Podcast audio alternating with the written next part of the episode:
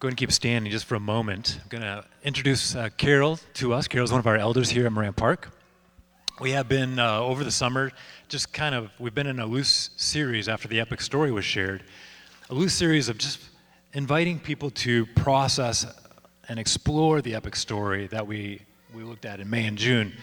Um, different themes that uh, might have stuck out to um, some of our teachers, things that they wanted to process a little bit further.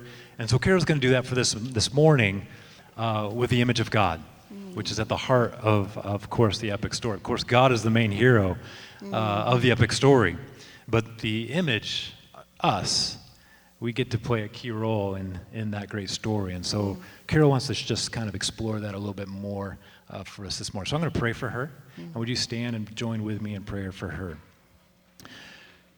Father, we just, uh, we know from your word that your word has power mm.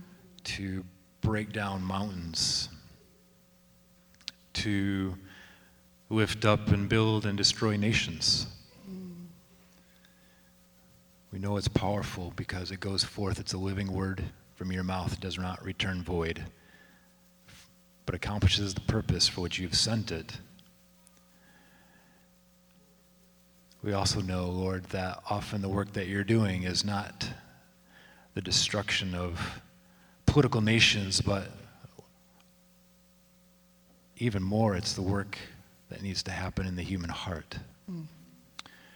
Breaking down walls, melting hard hearts, um, revealing idolatries that need to come down and be replaced with you, the living God. And so, Lord, would you do that heart work in us this morning as your word is unleashed um, through Carol? We won't hear loud bangs and cries of mountains coming down, but Lord, we'd love to see the quiet work of your gospel at work in our hearts. So, would you do that this morning?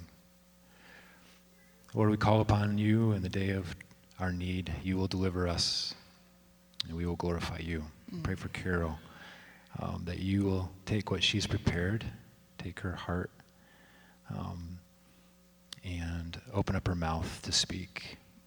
And may your word come forth. Be with her, I pray. Encourage her, I pray. Fill her with the Holy Spirit, I pray. In Jesus' name, for your glory. Amen. Amen. Amen. Thank you so much, Chris. And thank you, everybody. Thanks for being here, uh, choosing to come and worship the Lord and be together. There's, uh,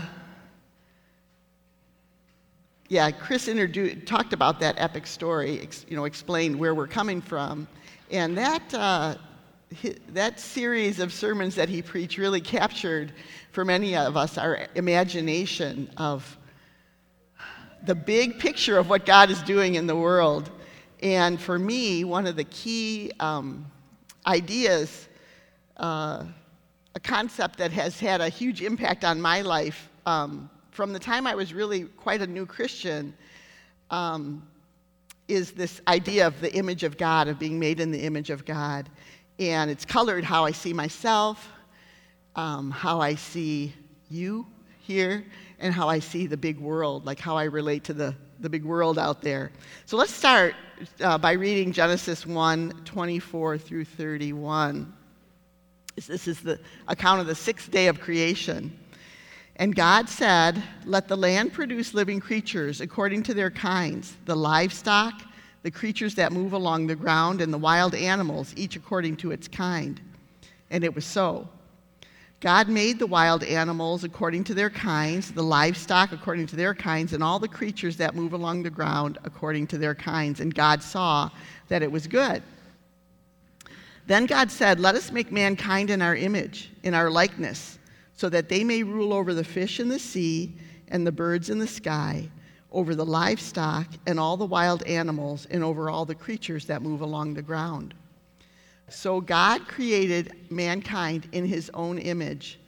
In the image of God, he created them. Male and female, he created them. God blessed them and said to them, Be fruitful and increase in number, fill the earth and subdue it, Rule over the fish in the sea and the birds in the sky, and over every living creature that moves on the ground. Then God said, I give you every seed bearing plant on the face of the whole earth, and every tree that has fruit with seed in it. They will be yours for food. And to all the beasts of, of the earth, and all the birds in the sky, and all the creatures that move along the ground, everything that has the breath of life in it, I give every green plant for food. And it was so. God saw all that he had made and it was very good. And there was evening and there was morning the sixth day. So in Genesis 1:26, we learn that Adam was made in the image of God, and in verse 27, it's reiterated kind of poetically. It's like set off separately like a song that God ba- made both Adam and Eve, male and female. They were made in his image. So if we're trying to look at the world through the lens of Scripture, because that's God's word to us, the filter through which we see each other would be the image of God. I noticed that um, in other aspects of creation, everything from light to lemurs, it was like real short. It was like two or three verses. And it was a brief, like repeated, repeated pattern description. God spoke, it was. God saw, God separated, God called, called these things something, and then God evaluated. He said it was good. So each one happens in kind of a, you know, short snippet of, in a pattern. But for the creation of man, he gives much more detail and, yeah, breaks into song over it. So clearly we're special, and what makes us special is that unlike the other parts of creation, we're made in the image of God. So I just wanted to start a conversation with you about what it means to be made in the image of God. um, I don't know that we'll get real far in this sermon, but it's a place to launch. It's like, well, it's something that I've contemplated like my whole life as a Christian. So, as you listen to these things that you've probably heard before, maybe there's something that will be like a hook this time, uh, something to contemplate, and for sure, something that will lead you to worship. So, as we look at the scripture there, some of the things that we learn about God is that He's a creator. In the beginning, God created the heavens and the earth. This involves both design and actually making stuff. so, thinking about us, when you design and when you make stuff, you're reflecting the image of God. Um, so much we could say about that. Uh, not, it, not just necessarily artwork, but um, engineers and uh, architects and people who strategize. Does that fall in that same creation of solutions? So, anyway, there's just so, so many things that we could say wow, is this part of what it means? Is this a way that I reflect that I'm made in God's image and I'm carrying that forth into the world? He also separated and called the creation which indicates organization. Um, if you are a person who likes to organize, sort, file, compile, coordinate, um, you're reflecting the image of God when you do that. Um, I like to think that filing emails could even glorify God as long as you can also find them later. so, um, in, in, again, in 126, it says, God made man in his image, and they will rule. So the implication here is that God, and, and, you know, and it's true, like, hey, if you make a set of Legos, those are your Legos. You rule those Legos, right? when God made the world, he's the, like the owner of the world. But then here, it, like real quick, in the first chapter of the Bible, he turns around and says, and they will rule. So, God, God, the God of the universe, gave us the, the opportunity and the responsibility to rule. That is called vicegerency, the big word, when um, a supreme ruler gives or turns over. Let me, let me make sure I get this exactly right. Uh, the, the person is given delegated power. So it's given from the ruler to a, a vice, a vice person. So, um, so there's a lot of ways that we can rule over creation. I believe it involves care and provision. And when I say creation, it's it's it's the, the stuff of the world, but also it's it's each other. So um, if you think about caring for creation, if we are allowing by our use or misuse of the creation for species to go extinct or something like that, then we're not properly caring for creation. Um, God made these things for a reason. Like we can assume God made everything for a reason. So not taking care of it is not giving him glory. And so we want to we want to take proper care. Um, and he and you know you might say, why are all the things made by him, like mosquitoes and things like that too?" Yeah, we don't know why always everything, you know, God made everything that He made, cockroaches, um, but a lot of things. Think about the things that give Him glory, and also the things that that make us laugh. You know, like um, baby goats. Like, d- did God just make baby goats because they gave him a good laugh? You know, we don't know, but we can enjoy these things, but we also must care for them. I think it also means caring for each other. And I think about um, people who work in education, in law enforcement, in um, other, other parts of like government, is like that would fall under this ca- uh, category of caring for the creation. So, my question then is do you feel when you go to work or when you stay home that you are fulfilling God's mandate to care. Um, I think about, oh man, like after the pandemic, remember? No toilet paper? Like, did we ever re- realize, do we even appreciate the importance of like truck drivers and people who organize the movement of stuff around this country? You know, it's even things like that everyone has the opportunity to bring God glory um, in what they do and how they care for us. Um, the fourth thing I have here is that in verse uh, 28, he gave them the commission to be fruitful, to multiply, to fill the earth, and to subdue it. And of course, what comes to mind is bearing children and parenting them. So, if it, there ever was a calling that mirrors our Father's uh, call to fulfill this mandate. Parenting is it. And if you have the joy or the privilege to be a parent, you know what a hilarious, scary, exhilarating, frustrating opportunity it is. It's all those things. It's such a challenging prospect.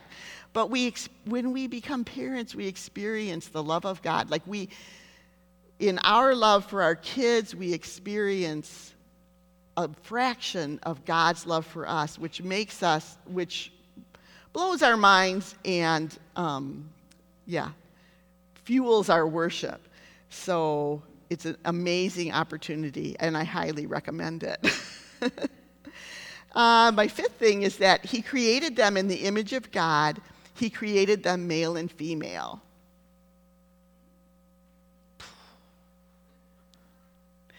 I don't think God is male or female. what I'm thinking, and then he's not like, doesn't have a gender, but what I'm thinking is that just like in the, well, I'm going to get to the Trinity in a minute, but just like there's a Father, Son, and Holy Spirit, like a little family of the Godhead, that when God made us male and female, he was like giving us like a picture of that little family. And that and a picture of God, and that God is not like it's not enough like being male isn't enough of a picture of God nor female, but somehow together in a in a tarnished way we get a picture of the fullness, the bigness of God. It's imperfect, but it's a picture. So um, that should impact how we, how we relate to each other. There's so much in this world of, um, like, okay, uh, The Simpsons. I'll just use The Simpsons. you know, Homer is just like, he's, he's the doofus, right? And it's like that lack of respect is, is carried out in our culture lack of respect for each other. Um, so, that knowing that male and female, we're created in the image of God, basically should impact how we relate to each other. Um, also, God is triune. It's not explicated in this passage, but throughout the scriptures, we have evidence that God exists in three persons. So, in, there's God the Father, His Son Jesus Christ, and the Holy Spirit. In Genesis, in chapter 1, um, we saw, we didn't read it today, but the Spirit hovers over like the chaos. It says hovers over the waters, but it's like an idea of chaos. So the Spirit of God is present there. And then later in the chapter, it says God created. And that, the word there is Elohim, so a name for God. Then in chapter 2, it talks about the Lord God. So a third, like, way of, of naming God is, is described. So just in, right in there, we see um, the variety, or like the, it's more than one person. And then later in the New Testament, in Colossians 1 15 to 17, we're told Jesus Christ is the firstborn of all creation because by him all things were created. So, so although it's not all in this one passage in Genesis, we know that all three members of the Trinity were involved in creation. Now, this is a mystery, but there is some way in which God is in relationship with himself. He shares roles and responsibilities, but without competition. In fact, like the Holy Spirit points to Jesus. He, gives glory to Jesus. So in uh, we read in I believe John. So these three persons are like acting like a family, relating to each other, kind of serving each other, and active in the world. So, how does knowing we are made in the image of God affects our relation, affect our relationships in our families and with each other? Finally, um, in chapter 3, uh, again, not read here, it says that God walked in the garden and communed with Adam and Eve. So he came looking for them and he was in relationship with them. And it's very simple, simply put, that God is seeking a relationship with his creation. He did that with Adam and Eve. And uh, Adam apparently was like familiar with this practice of God to come into the garden and visit, um, because at the time in chapter 3, he's hiding. So, um, we are meant to have a relationship with God, and He is seeking us. So every person on this planet is stamped with this image and is the object of God's affection. And judging from the splendor and the complexity of his creation, it's clear he had a design and a plan for everything, no less us. So when I, knowing that God made me in his image, I want to fulfill whatever, you know, his plan was for me. And when I see you seeking and fulfilling his plan for you, so it brings me joy to do that thing in my, my life. It also brings me a lot of joy to see you doing it in your life. So, yeah, he gets glory from all of it. But as we know, it's kind of hard to live as God's people and with God's people in this world sometimes. So, why is it hard for us to connect with each other, to understand each other, and to work together to, to move out into this world and, and have an impact? Um, I hinted at it above when I said that Adam was hiding. Um, let's go to the Genesis chapter 3 verses and read about how shortly after the creation, Adam and Eve transgressed God's command to not eat from the tree of the knowledge of good and evil. So Genesis 3 1 through 7 reads like this Now the serpent was more crafty than any of the wild animals the Lord God had made. He said to the woman, Did God really say you must not eat from any tree in the garden? The woman said to the serpent, We may eat fruit from the trees in the garden, but God did say, you must not eat fruit from the tree that is in the middle of the garden, and you must not touch it, or you will die. You will not certainly die, the serpent said to the woman, for God knows that when you eat from it, your eyes will be opened, and you will be like God, knowing good and evil. When the woman saw that the fruit of the tree was good for food and pleasing to the eye and also desirable for gaining wisdom, she took some and ate it. She also gave some to her husband who was with her, and he ate it. Then the eyes of both of them were opened, and they realized they were naked. So they sewed fig leaves together and made coverings for themselves. I don't want to dive deep. There's so much we could say about this. I'm not going to dive deeply into it, but simply to say that this is where, like, kind of like the chaos re entered the creation. They believed the lie of the devil that they would be like God, and they also doubted his word and his truthfulness that he spoke to them.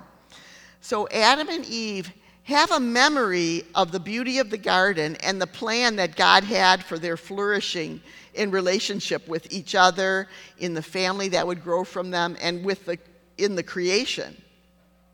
But now it's tarnished by the lie that they believed and the guilt and the shame that ensued from that. Thus, we have the beautiful plan of God living side by side with the stained, broken life that the pair traded in, basically, for. So, we are also living with that. Uh, centuries have passed, but we, Adam's children, carry this curse. And we're, we're living side by side with this, where we see that picture of the creation, the beautiful plan that God, God had to be in relationship with us, and the brokenness of sin coming alongside it. So, my question is are we stuck here? Is there any hope for us? And of course, the whole rest of the Bible after Genesis 3, the epic story leads us on to the hope that we have. And it's, not, it's a hope for a redemption, it's a hope for you know, forgiveness. It's a hope for, as, as well for us flourishing in this world. We're still made in the image of God. We're just carrying this in broken kind of broken bodies, broken hearts. But God still has a plan for us to flourish here, and both as, as individuals and also as b- believers in the family of God, He's given us a commission that we can bring healing to the world. so, like, we've got this amazing you know, opportunity for change tra- inner transformation and the transformation of this world, and a future hope that will be fully renewed, fully human, and ruling in the new creation. So here's where this hope comes from. And let's look at Colossians 1 now. Colossians 1 15 to 20. And right up at the top, the Son, Jesus, is the image of the invisible God the firstborn over all creation. For in him all things were created, things in heaven and on earth, visible and invisible, whether thrones or powers or rulers or authorities, all things have been created through him and for him. He is before all things, and in him all things hold together. And he is the head of the body, the church. He's the beginning and firstborn from among the dead, so that in everything he might have the supremacy. For God was pleased to have all his fullness dwell in him, and through him to reconcile to himself all things, whether things on earth or things in heaven, by making peace through his blood shed on the cross. This Jesus is our Redeemer, as well as our model of what living in the image of God really means. Actually, it says he is the image of God. So he in, in the flesh is like a physical represent, representation of who God is. We are in the image of God. So he's really who we're looking to to be like God. Between that garden and Gen- sorry, that garden in Genesis, we always started over here during the epic story. Between that garden in Genesis and the coming one described in Revelation, we have the call and opportunity to grow more like Jesus. Uh, Romans 8 29 says, for those God foreknew, he also predestined to be conformed to the image of his Son. So again, that is our goal. That is what God has set before us, and that, that is what he is going to fulfill. It's what we have to look forward to, so that he might be the firstborn among many brothers and sisters. So we do not do this work alone. Like, there is an individual part of this, of us reflecting on God's word and experiencing transformation, but honestly, this transformation happens in community because we're rubbing up against people and our rough edges are showing and our you know our, our limitations and our frustrations our difficulties. So um,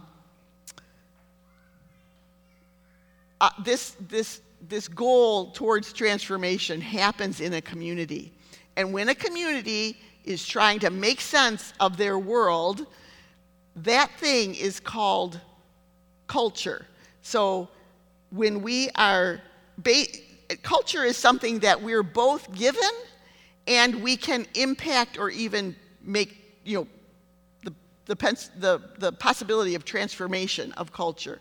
Culture is um, based on something of our family, the community that we live in, even like the environment where you live. So, so for example, if you are, like we lived among Muslim cattle herders in the semi desert of Kenya. They look at the world very, very differently than a West Michigan person or like a businessman in Chicago. And it's, and it's bound to a certain extent by even just the environment that they live in. Um, the space where you live dictates your lifestyle, and your expectations are guided by the inputs you've had. So, if you've had education, if you've had access to the bigger world, it impacts how you look at the world, and that's called culture. But culture is also something we are influencing or creating.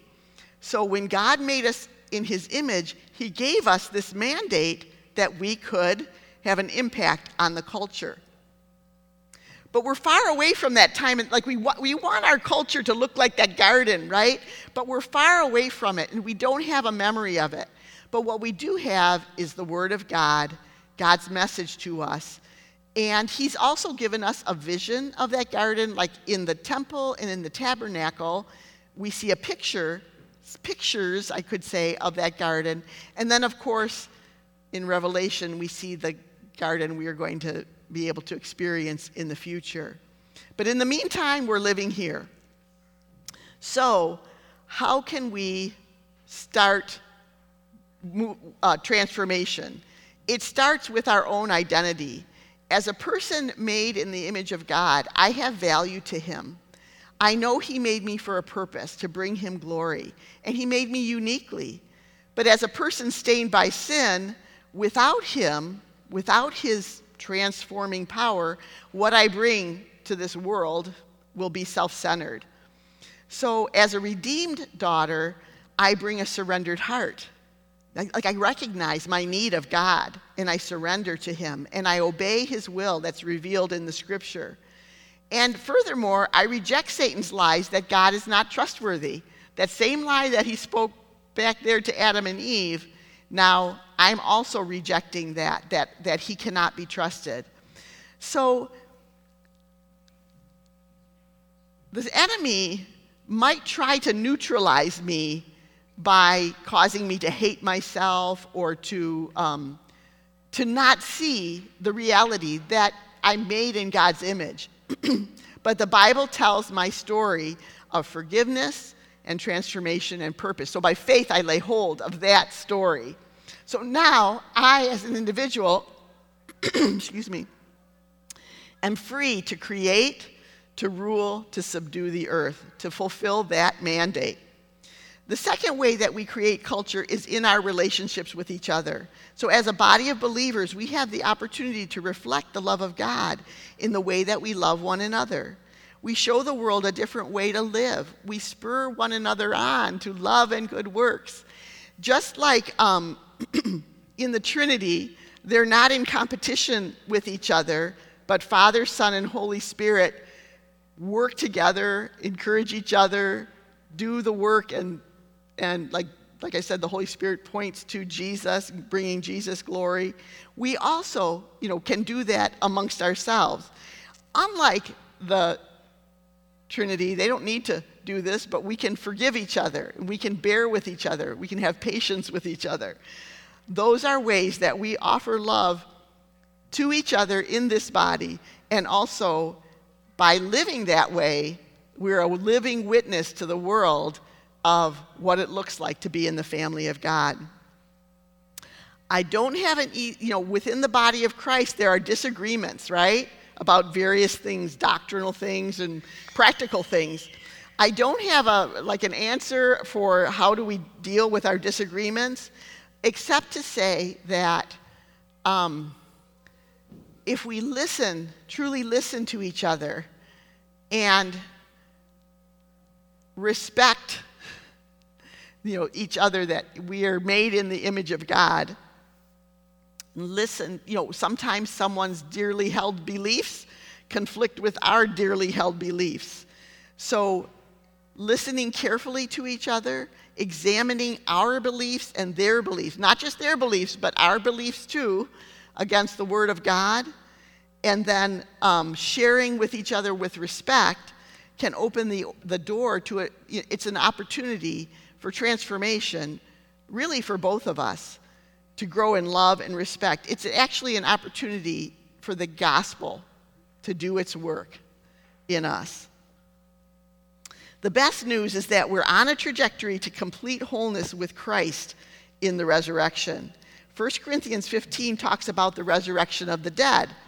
And there we learn that Adam had a natural body made from dust, and a second man from heaven, Jesus, will give us a heavenly body.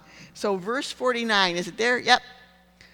Just as, just as we have borne the image of the man made of dust, we will also bear the image of the heaven, heavenly man. I don't know if you caught that, you guys. Like all these different scriptures talk about the image.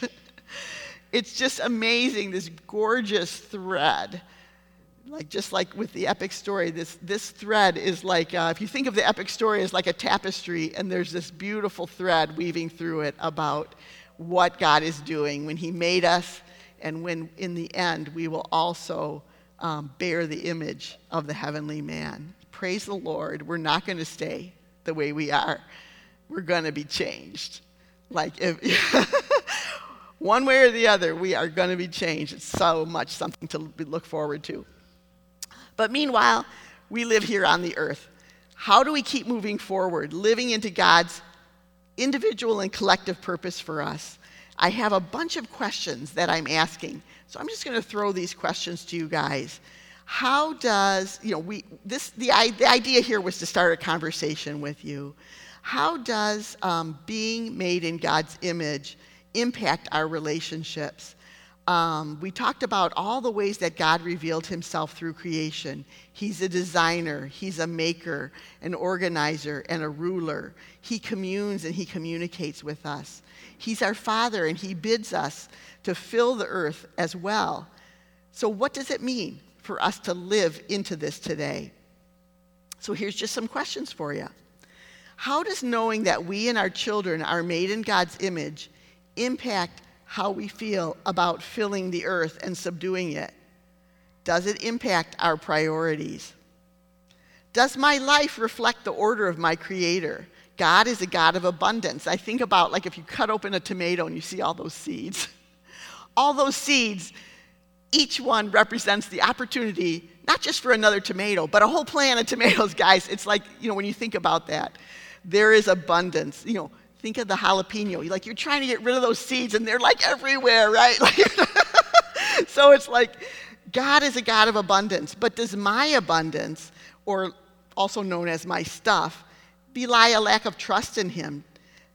Does my cluttered life, whether it's cluttered stuff or cluttered, a cluttered mind, take up energy and take up headspace and heart space that could be used in other ways that would more glorify God? Uh, we were built for communion and community, but I regularly regret that I don't like make time to get with people close, you know, like to spend time digging deep with people. Why? Is it like, am I isolating myself because of something I'm afraid of, like afraid that they might see something? Or um, am I too busy and disorganized, like the cluttered life? I don't know. I'm trying to figure it out. but these are the things. It's like, you know, Where, pin me down, Lord, pin me down. Uh, instead of creating and making, am I merely like going along and sustaining? Do I have, with no energy or vision for what might be possible or what might glorify God? Am I afraid of making a mistake? Nothing happens when you're afraid of making a mistake. And finally, where do I find my identity? When I became a believer, this concept of being made in the image of God, like, changed my life. It just had such a big impact on me. I did not have that sense of meaning and purpose, like that there was a reason I was here in the world. So it just is such a, such a meaningful thing to me. But in our world today, so many people are actually seeking their identity in something as like small as their sexuality. Sorry, I don't I'm not trying to be mean, but it's more like that's only one part of who we are.